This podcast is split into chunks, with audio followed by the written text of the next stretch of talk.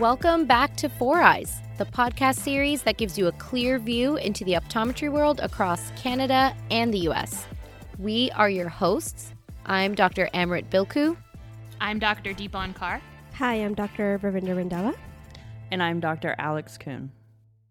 We're really excited for you to be on here. Um, I'm definitely fangirling a little bit too, because when we discovered your social media, especially your Instagram, your content is just like amazing. I don't understand oh, how I don't know you. how you have the time to make these wonderful posts and do your mini um rounds. Yeah. The Mhm. neuro ophthalmo Rav Rav Deepan and I for sure and Alex are obsessed with those ones cuz like we just we learn so much Mhm. on a platform where everything is just quick and you know Mhm. you know people people usually don't post a lot of content that's that goes that in depth in you know the information and the cases and the and just the health aspect of optometry and ophthalmology so yeah we're really excited for you to come on here today And I think Well, it's I'm like glad to be here. No, I just I started doing them because it was COVID and our Yeah. clinics were down booked. But I was there in clinics, so I was like, okay, I might as well use this time to do something productive. So then it just became like a thing where I would do a case every week, and you know, there's some weeks where I just it gets too busy and I just can't do it. But I try to do it like at least twice a month now. Yeah. Um, but I'm glad people are watching. I mean, I sometimes I see like I spend a lot of time doing it on Thursday Mhm. night, and then like only like 200 people watched. I'm like, ah. no. but then sometimes I get like 600 people watching. So I'm like, okay, I'll keep doing it then. yeah No. so I definitely like go back and I'll rewatch a lot of your old videos too, your old cases. oh, okay, and that's like good to know. yeah, know. like I a lot of like new grads who like sometimes message me, I'll like refer them out to yours. I'll like send them your uh, account. I'm like, you Oh, have thank you. Dr. Banik. I'm like, any like neuro case, like you go the way you explain your process. Mhm. I love it. And like, you know, it's like we like don't get to work beside with a lot of like, you know, especially OMDs or neuro ophthalmologists. Yeah. And so it's nice to know what your like the your pro, uh, thought process is and like and it makes us more comfortable like referring it out to a neuro ophthalmologist or even like if something we can manage in our chair Mhm. um so definitely helped with my clinical skills a lot Well, Yeah. thank you. Thank keep you. keep so doing nice those you you know to i say. It's forward very, very reassuring to know that people are benefiting from it. And sometimes my family's like, why do you spend so much time doing that? Like, who's watching it? I'm like, you'd be No. surprised. Like I sometimes I get DMs from people Yeah. all over the world, like in Africa. Like I have some people who come, you know, contact me from African countries where they don't have neuroophthalmology or, you know, remote parts of Asia. And I'm like, okay, well, I guess people are are learning and watching, so I'll keep doing them. But thank Yeah. you.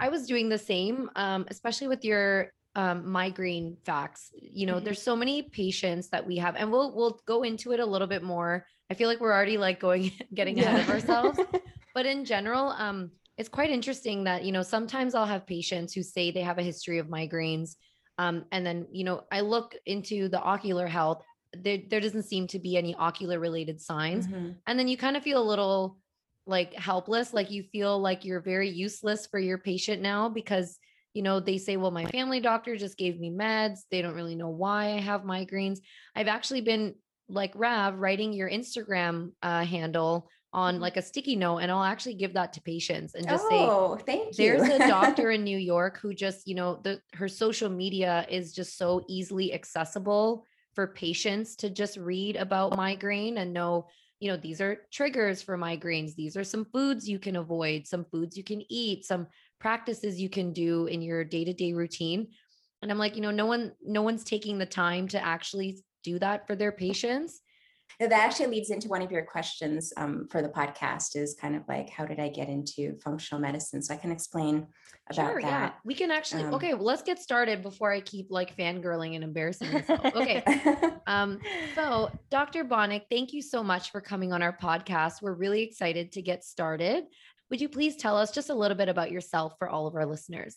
Sure. So my name is Dr. Rudrani Banik, but I go by Dr. Rani for short.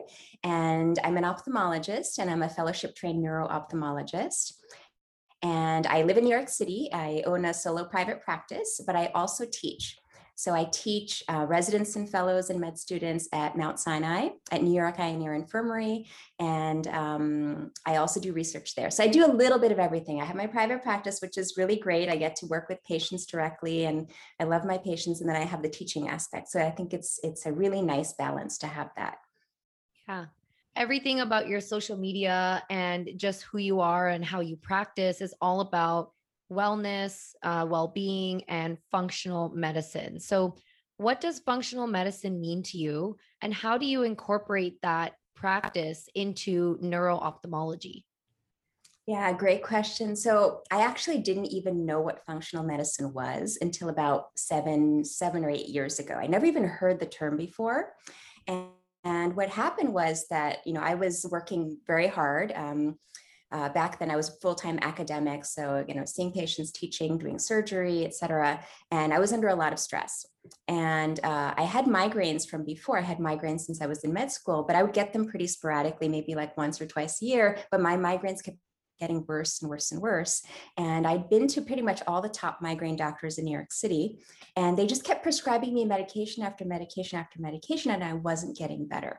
And um, I felt like a zombie, you know, walking around with, you know, and this brain fog because of the headache plus the side effects of the medicines. And I said, there must be a better way. There must be a better way to take care of my migraines than taking these meds. And then I started to do some research and I realized, oh, well, there's actually a lot of information out there on uh, supplements like magnesium in particular, B vitamins. And then I kept going further. And then I was talking to one of my colleagues and he was like, oh, well, you know, if you have these migraines, maybe you should consider a functional medicine approach. And I said, What is that? I don't, I don't even know what that means. Like, please tell me. So he said, Well, it's a way to look at health, chronic disease, um, and really look at it in terms of not just one organ system, but look at it holistically, like all the organ systems working together. And think of your your body is we should be in balance but our body gets out of balance when we have some disease or chronic issue. And the goal of functional medicine is to get it back in balance. And it really is the foundation of functional medicine or treatments in functional medicine are based in nutrition.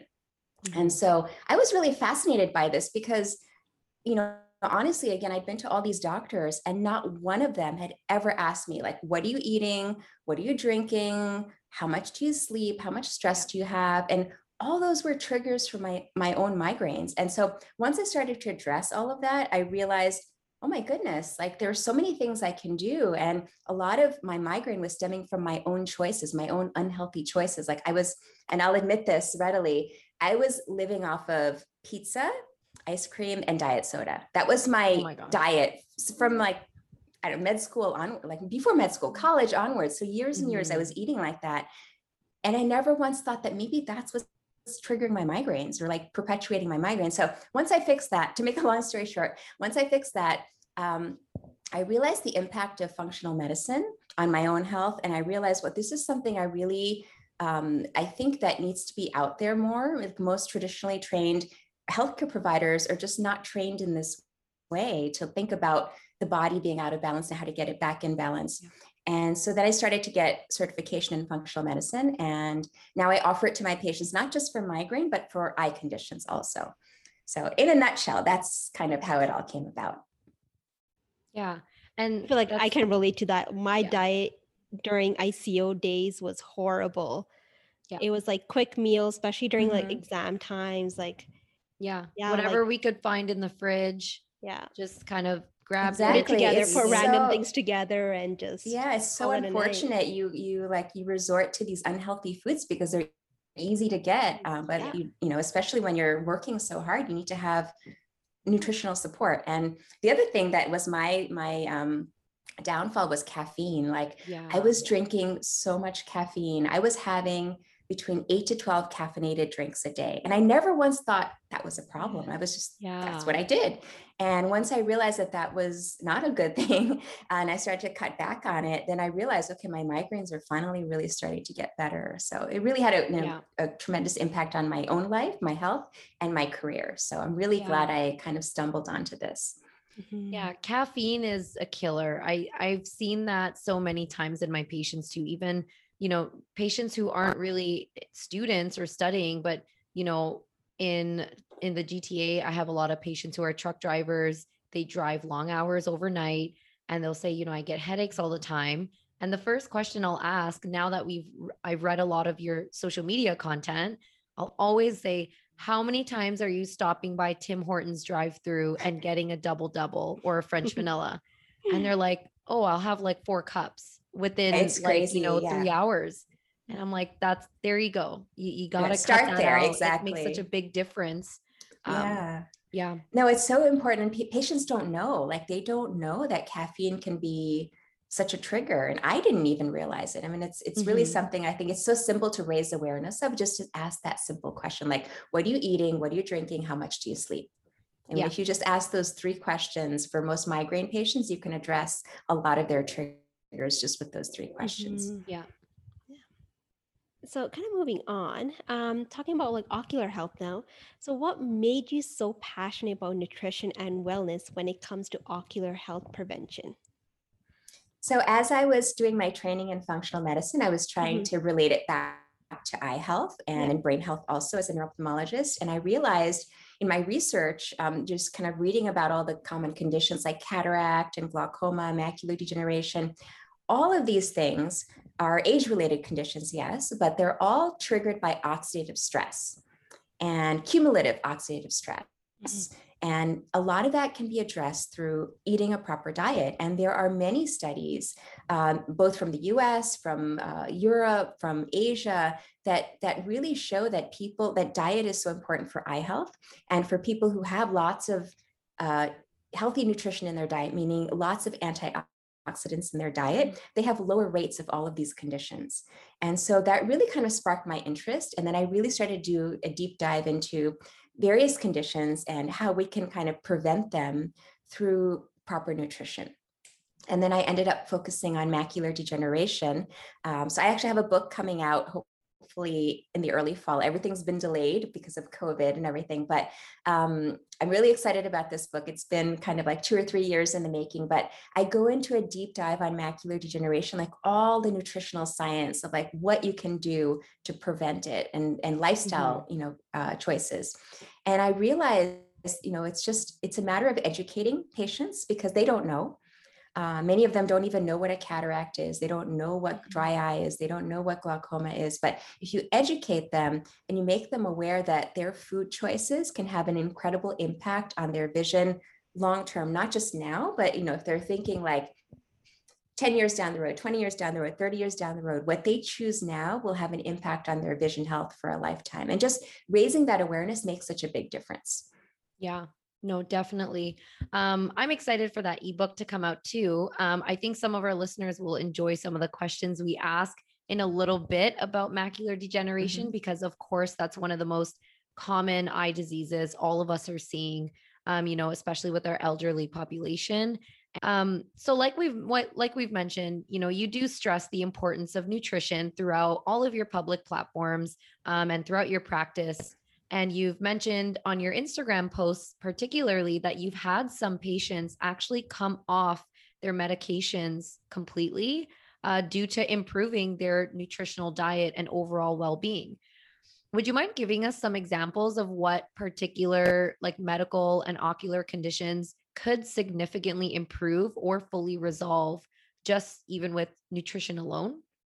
Yeah, absolutely. So, um, uh, one particular patient comes to mind. This is um, he is, is a gentleman who was in his uh, mid 60s, and he was uh, overweight. He was pre-diabetic. He had hypertension, high cholesterol, um, cardiac issues that he really wasn't taking care of. He just wasn't taking care of himself. And sometimes he would take his medicine, sometimes he wasn't. And this was someone who was highly educated. He was actually an engineer who had retired.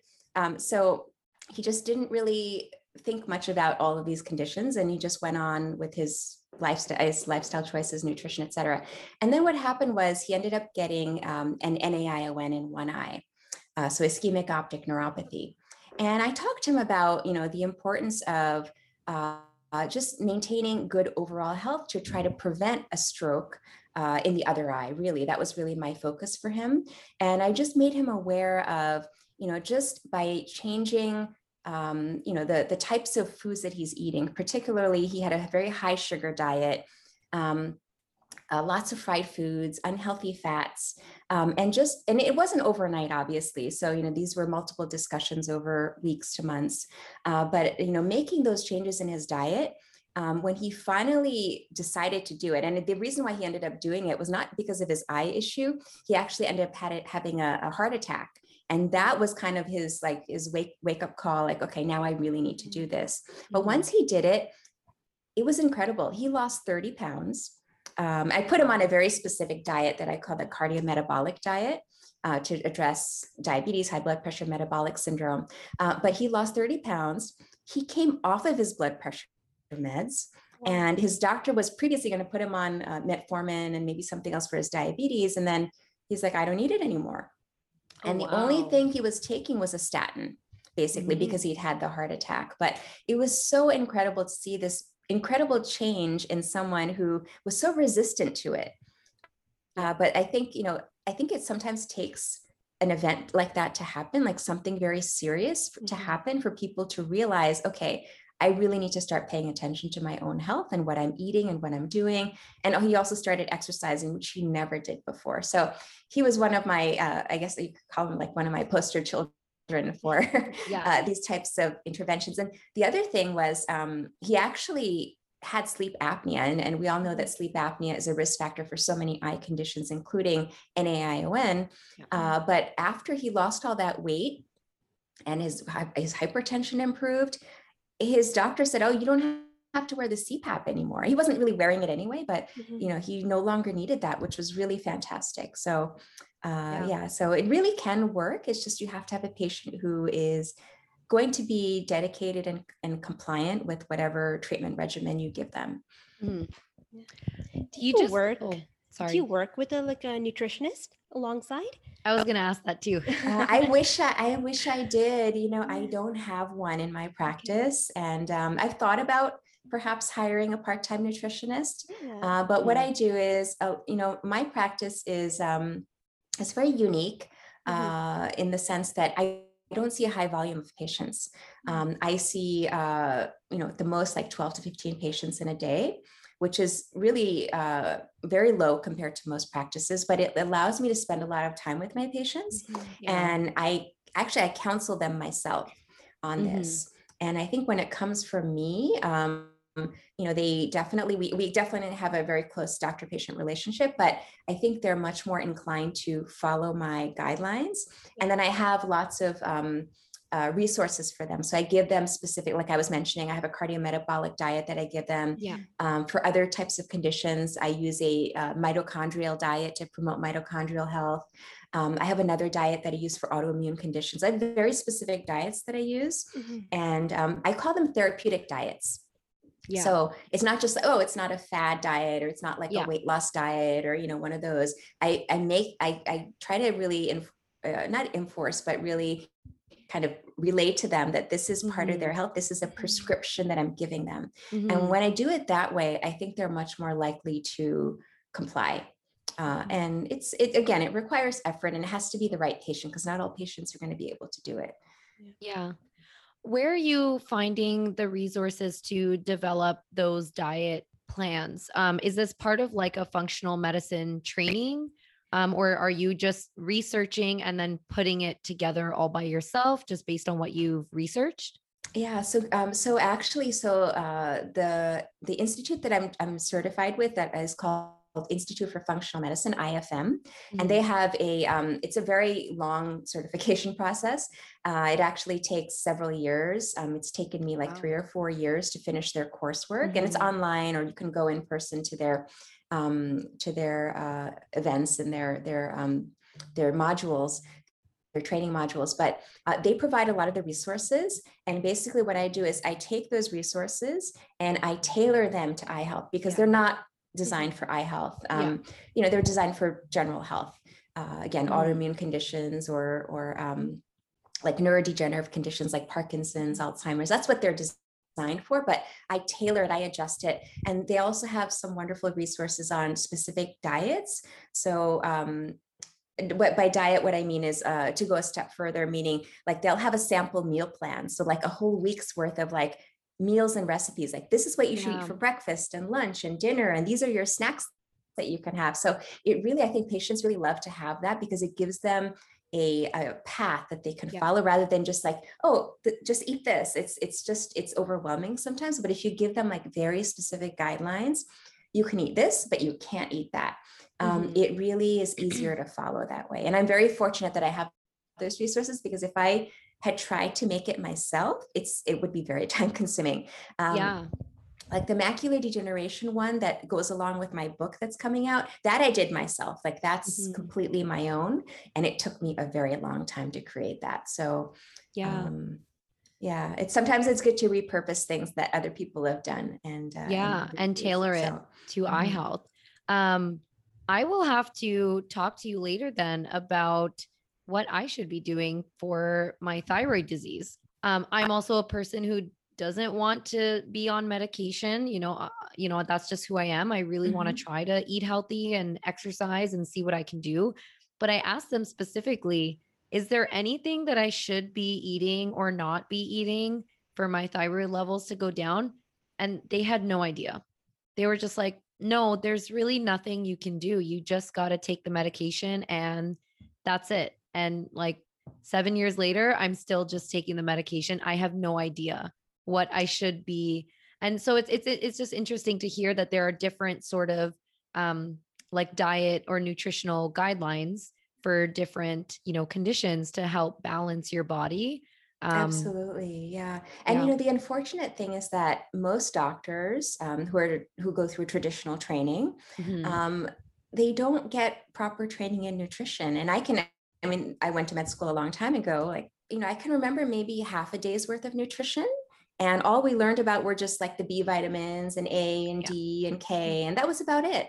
And you know, maybe the major food groups like uh, the macronutrients like carbohydrates, fats, proteins, and that was it Mhm. and really in terms of health like i think that most most practitioners really should get more in-depth training in nutrition because what we eat has such an impact on our health and uh, in functional medicine a lot of people like to say food is medicine so if you eat the right foods meaning choosing the right foods and also not eating certain foods you can really change the traje- trajectory of your health um, and again sometimes get off of medication so i have some great resources for you for hashimoto's um, that I, will- I'll send you that i will send you I've been waiting seven years. I need them. yeah I have like a book I just recently bought. It's called um, "This Is Your Brain on Food." Have you heard about it? I've heard was of that. by Dr. Naidoo. Naidoo. Mhm. uh, i think i've heard of the book but i haven't read it so haven't it either. like it kind of like similar, but it talks about like uh, how food affects your mental health. It talks about like depression, anxiety. Uh, so I'm Yeah. that's my next to read. So I'm excited to read that one right now. yeah. yeah and and now we're learning especially with children Mhm. um, you know there are so many um, food related issues that can happen. Of course we know about allergies and things like that but even they're linking now you know behavioral issues like adhd to kids diets and and it's Mhm. just so important to be aware of it and you know for for people who are parents you know to teach their kids the right way. Um yeah i think i think most people are, are realize not most people but it's just becoming more um uh, the awareness is is more is heightened now in Yes. terms of especially after the pan or during the pandemic about how we need to stay healthy how we need to boost our immune systems boost all of our systems and just be proactive about it rather than just kind of Mhm. not think about it. So Yeah. Yeah. So um, I know you provide a lot of free down- downable ebooks on nutrition and ocular health, and some of these ebooks reviews review healthy food to prevent autoimmune conditions. Would you rec- Would you mind summarizing a few of the most important ones for our listeners? yeah, so in terms of autoimmune disease, Mhm. um, there is a very close link between our gut health and our immune system. So what we eat Mhm. can trigger inflammation that can ultimately lead down the road to autoimmune conditions. So, um, in terms of diet, I would say there's first of all, think about what you should not be eating because those Mhm. certain foods can be pro inflammatory.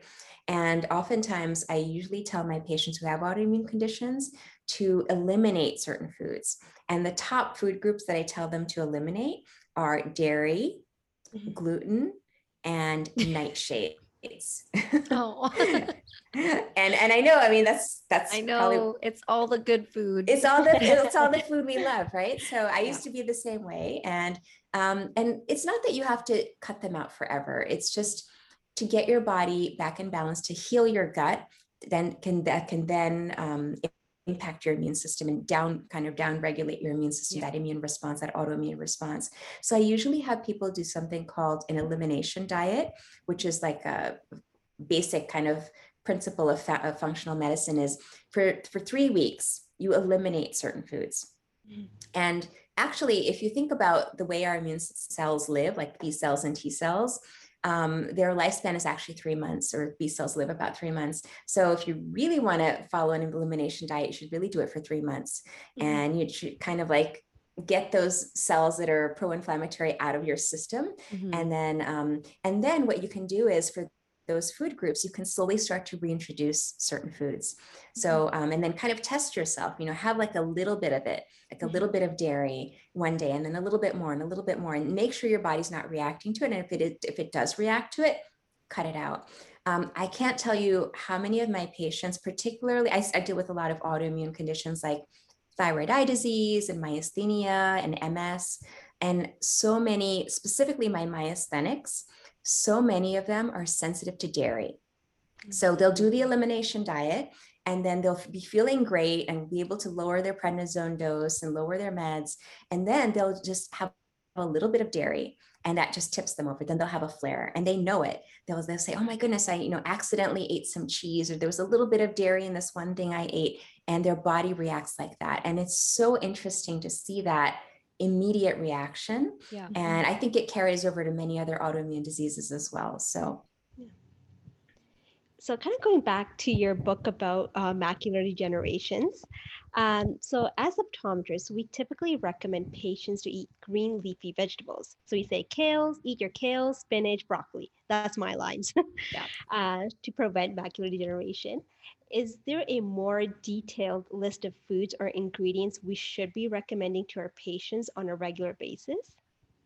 yes. So um, so in my book, I address this about you know the green leafy vegetables. Yeah. So the reason we say eat green leafy vegetables is because they have high levels of lutein and zeaxanthin. Uh, that I like to call vitamins L and vitamin Z, and also mesozeaxanthin, which is vitamin M. They're not really vitamins, but they're like they're eye health nutrients. Mhm. And they, those are pigments that are found in the retina. Um, and they basically are our natural, our eyes' natural sunglasses, our eyes' natural blue blockers. So they absorb light, tox, you know, wavelengths of light, and they neutralize them. And they prevent toxicity in the retina, phototoxicity or photooxidative stress. And so that's why we say eat lutein, eat zeaxanthin, because there are natural protection or natural shields. Um, now, the unfortunate thing is that uh, people aren't necessarily told how much to eat. And the reality is, and in my research, what I've learned is that we need about 6.5 milligrams of lutein a day, uh, adults, and we need about one to two milligrams of zeaxanthin a day. And most of us probably get less than uh, one to two milligrams of lutein and less than one milligram of zeaxanthin. So we're very deficient in what we're eating from our diets. And even people on the best of diets, unfortunately, just don't get enough of these green leafy vegetables. So I think you have to go further, and I call it mm-hmm. going beyond leafy greens. So you have to eat other foods that also have lutein and- zeaxanthin, and perhaps even take a supplement. In my research, I found that we need to go even beyond the AREDs because um, you know we hear about you know we lutein, zeaxanthin, also vitamin C, vitamin E that that that are in AREDs, and also uh, copper and zinc, but we need to go beyond that. There are actually over 20 nutrients our eyes need to stay healthy and prevent macular degeneration. Um, like we need antioxidants like glutathione, alpha lipoic acid, um, and acetylcysteine. And these things we probably never, most people have probably never even heard of them because we never really got to study nutrition. But, Yeah. uh, you know, in my work, I've found that these are all really important. So anyway, to get to your, uh, to answer your question about what foods, um, you know, it isn't a specific what like one specific food. You need to eat a variety of foods and you need to eat and you need to rotate through them to get all those all those nutrients our eyes need. So what I typically tell my patients is yes, eat your green leafy vegetables, but you also want to cycle through all different colors from all different other vegetables. Like you want to have your various shades of green, you want to have yellows, oranges, like orange peppers, yellow peppers are rich in zeaxanthin and lutein.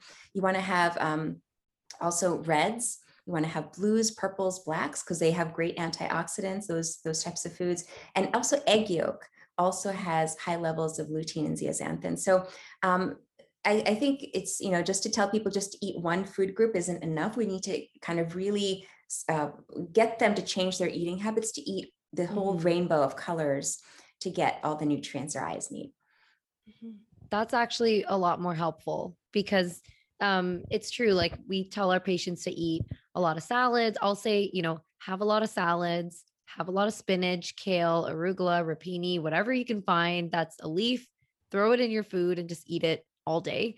Um, but it's true, you know, you don't really tell your patients how many times a day to be eating that, how much of a portion size you should be eating. Um, and, you know, so that really helps. I feel like I'm definitely going to be telling our patients more often to just, I'm going to say, just go to the grocery store and pick out the rainbow, all the colors, and then just yes. eat them throughout the week. Exactly. So, That's so a, a tip, way. a tip that I tell my patients is, and this is a really kind of a practical tip. It's very easy for them to follow. I ask them how many meals do they have in a week, and most people have three meals a day, so it's 21 meals a week. And I tell them choose a different color with each meal. So during the week, you're going to get 21 different colors, and that make that mm. forces them to eat lots of different things, not just the same thing over and over again. And yeah. the other the other thing I tell them is in terms of green leafy vegetables and you know those those specific types of vegetables have three to five cups a day and initially that most of them are like i can't do that no that's that's too much yeah but uh, but what i tell them is you know if you have a green smoothie once a day. That's three cups right there yeah. at least. I mean you know, maybe you can put even more in there. So you can get like three to four cups right there. Mm-hmm. and then you have like during your other two meals of the day you have some other very various different colors and you're getting it just like that. So in my book i talk about this and also uh, as a companion to the book i actually teach a course called eat right for your sight and beyond and it's you know teaching them how to eat for macular degeneration to prevent macular degeneration. Yeah and in that course i have resources like i have um, a guide, the macular degeneration diet, which has 12 therapeutic foods. And I explain to them like how to cycle through these foods every week. Like, so I, yes, the vegetables, the fruits that are really important, the, you know, the omega threes that are really important, um, nuts, like the specific types yeah. of nuts that are really important. So there's just you know there's just so much people can do and they don't have to eat mm-hmm. the same thing every day they can have variety in their diet and they can still enjoy their diet but they just need to be kind of uh, shown okay this is how you do it yeah. um, that's really helpful i think a lot of our listeners will love that too because um, yeah i feel like we are we have the best interest you know for our uh, macular degeneration patients but sometimes even i feel like I don't think I'm really helping when I tell them to just eat green leafy vegetables. I feel well, like I'm doing helping. half the work. You are helping like, because most people enough. don't eat those. yes, they don't have any, right? True. So at least you're you're telling them eat these specific things. So at least they're yeah. getting started on the path, and yeah, that's the most important thing. Like taking that first step. Mm-hmm. Um, so, switching gears a little bit here, um, you also have a YouTube channel, which um, previously offered a series called Migraine Minute, where you share information for patients to conquer their migraines.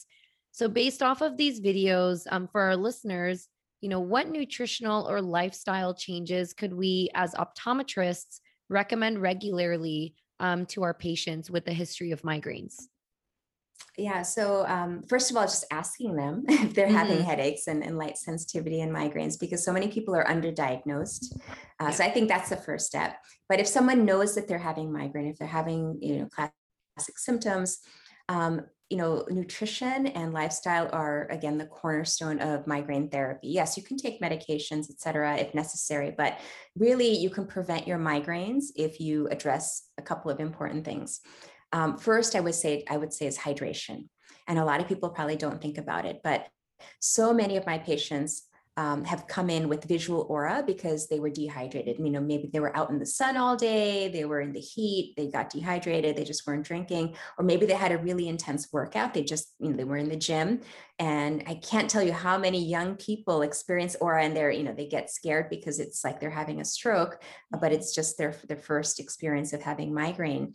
And it can be prevented by just staying very well hydrated. Um, so that's that's the first thing. The second thing is like what we talked about before is addressing their caffeine. And you know, I just asked them, how many caffeinated beverages do you drink a day? And what I, you know, if they drink more than like two, I usually ask them to try to slowly cut it down to one a day. It's not that they have to cut it out completely, but even if they can reduce it gradually by half a cup a week, they can get down to maybe that one beverage a day.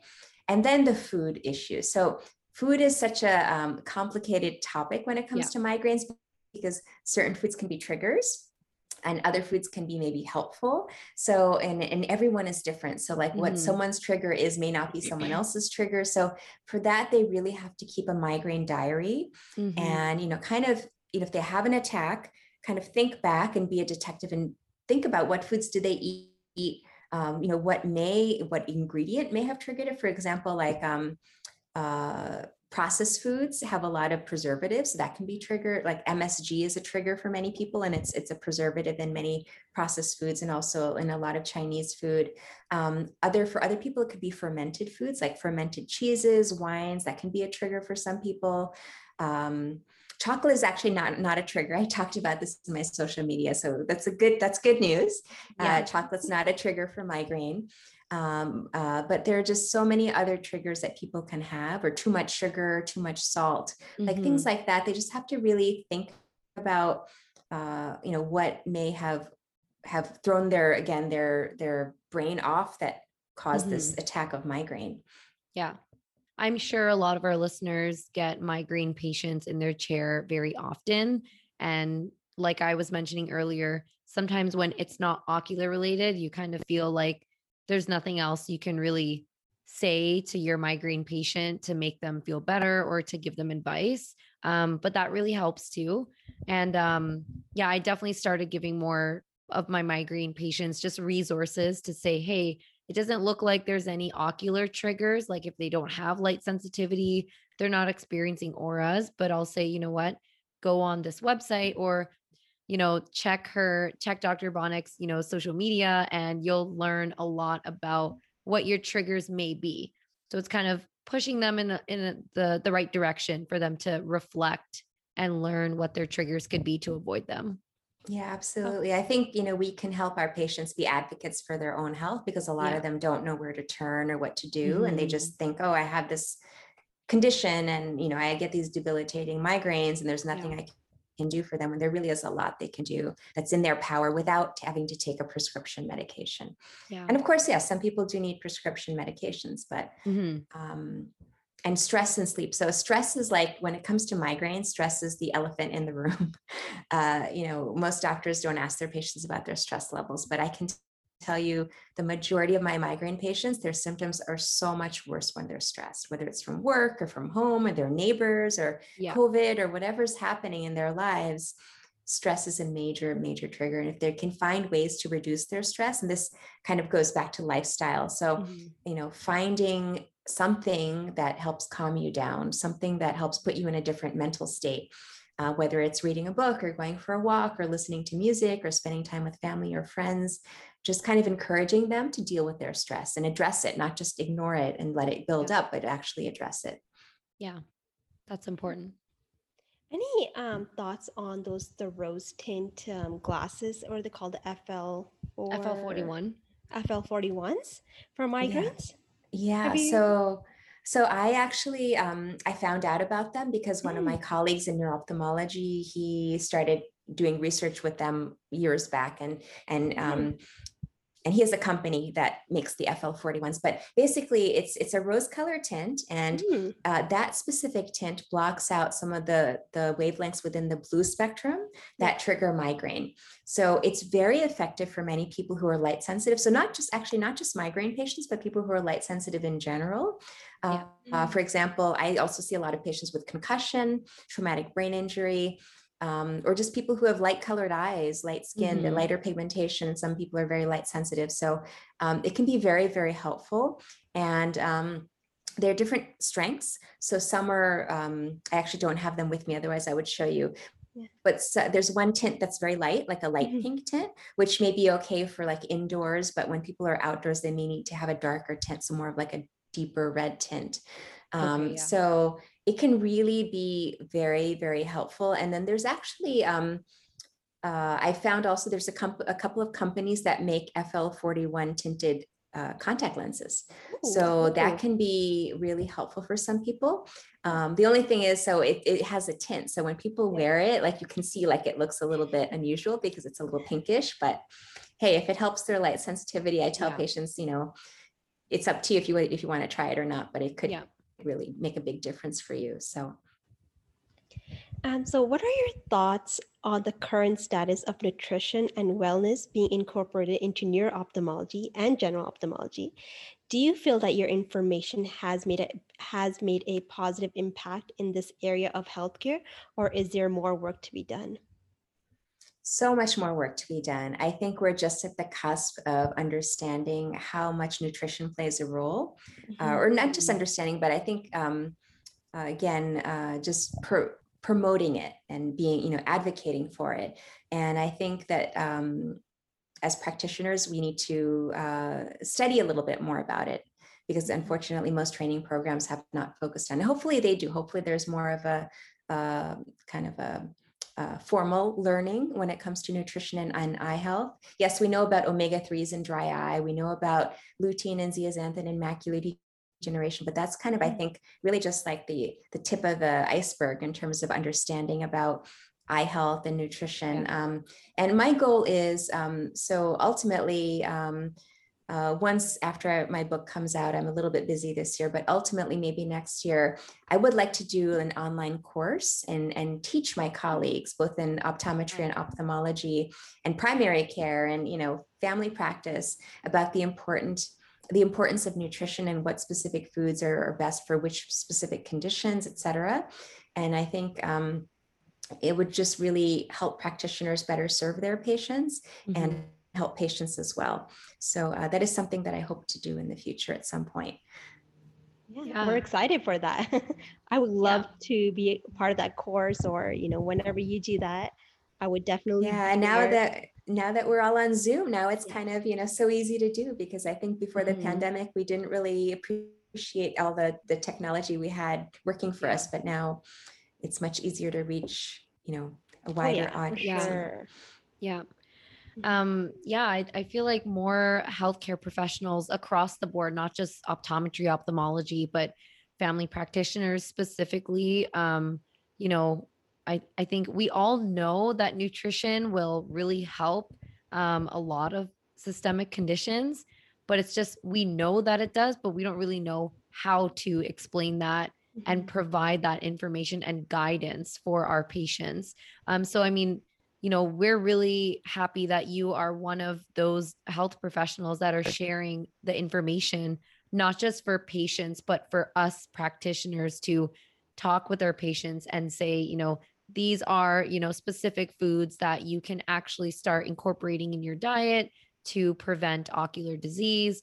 These are things that you can actually start to avoid, you know, so that you don't develop diseases um yeah it's just really helpful information and i think we can all learn a lot more from functional medicine and Mhm. nutrition um yeah it's a very interesting area of healthcare that's not discussed enough Yeah, absolutely. And uh, when I was explaining about functional medicine earlier, I, I neglected to mention this, but functional Mhm. medicine tries to find the root cause of disease. Mhm. So not just like to treat it on the surface and just cover it up like a band-aid, like with a band-aid, but really to get at the root cause and address it that way. And I think if we thought about, you know, started to rethink about how we think about eye conditions, I think that would be very helpful. Like in- for example, dry eye, you know, now we, yes, we do look at the meibomian glands and supporting meibomian gland health, like that's look, addressing the root cause, not just putting lubrication on it, but Yeah. just, you know, really getting to the root cause. And I, I really hope that, you know, for conditions like cataracts and glaucoma and um, some of the more rarer conditions like degenerations and dystrophies that we can start to look at it more of in a holistic way and relate it back to gut health and immune system Mm. health and cardiovascular health and and just be more holistic in our approach to eyes because we're yes we, we focus on you know such small organs but really they're so intimately connected with everything yeah. else Yeah. And then just to end off our interview today, are there any resources that you'd like to mention and share with our listeners if they are also interested in learning more about functional medicine, nutrition, and they want to, you know, become certified or um, start providing these services to their patients? Yeah, I would say um, you can visit the IFM website, Institute for Mhm. Functional Medicine, and they have, you know, they're they have a lot of information. It's a great website um, in terms of the certification process. Again, it's a very long and involved certification process, but it is very worth it. It's so worth it, and you know, just so many things that we, as as traditionally trained uh, providers, we we never really learned about, like the microbiome, for example Mhm. the gut microbiome and how it impacts all aspects of health and and um, so i would encourage people to, to take a look at that um, and then in the future um, again i may be able to put together a course by 2022 i don't know exactly when that'll be. I may actually i actually do some webinars for some large organizations. So i've done a webinar on eye health for ifm um, i've also done a web- webinar on eye health for integrative practitioner which is um, another very large organization uh, focused on integrative approaches, holistic approaches, including nat- naturopathy and functional medicine. So Yeah. I think spreading the word, I think more and more people will have access to those types of resources and be able to offer them to their patients. Um, Yeah. Yeah, that's great. We will add all of the information and resources in our description box. So for anyone who's interested, definitely look in there and you'll find more information if you want to learn more. Um, and we'll also include Dr. Banik's uh, information as well, her website, her social medias, so that you can all learn about the amazing content that we've been raving about before this interview Thank even you. started. Thank you. Yeah, but thank you so much, Dr. Banik, for making it on Mm. our podcast. We really appreciate it. We had such a great time getting to know you. Thank you. And same here. I enjoyed chatting with you both and learning more about you and what you do. So I'm glad Yeah. we, we met through Instagram. It was wonderful.